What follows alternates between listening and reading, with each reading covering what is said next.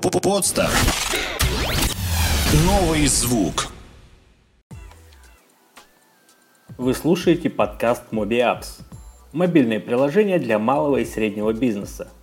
Подкаст подготовлен при поддержке MobiApps Group. MobiApps Group – создание и комплексное продвижение мобильных приложений для бизнеса. Создание мобильных страниц захвата для продвижения мобильных приложений. Продвижение в Instagram мобильных приложений – создание профессиональных промо-роликов для мобильных приложений, создание иконок и логотипов для мобильных приложений, создание пресс-китов для мобильных приложений. Здравствуйте, дорогие слушатели! Вы слушаете подкаст MobiApps – мобильное приложение для малого и среднего бизнеса. В студии Рустам Вагапов. Сегодня я вам расскажу о пуш-уведомлениях. Процент активных пользователей за день, которые могут получить пуш-уведомления – этот показатель, как правило, составляет 40-60% от всей аудитории. Процент дневных пользователей, которые с большей долей вероятности получат уведомления. Показатель зависит от правильной оценки целевой аудитории. Эффективность рассылки выражается через процент активных пользователей, получивших уведомления до открытия приложения. Максимальное значение составляет 50%. После сбора статистических данных следующим шагом будет определение целевой аудитории под каждое предложение.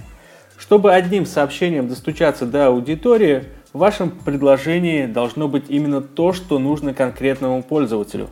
Потребности пользователя определяются с помощью геолокационных данных о том, когда приложение использовалось последний раз и с какой целью. Разумеется, уведомления, отправленные глубокой ночью, не принесет должного эффекта.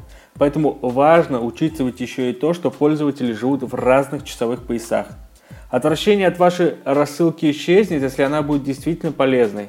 В случае с играми принятые уведомления могут быть залогом для получения каких-то бонусов, повышения уровня и тому подобное. И, наконец, последний шаг.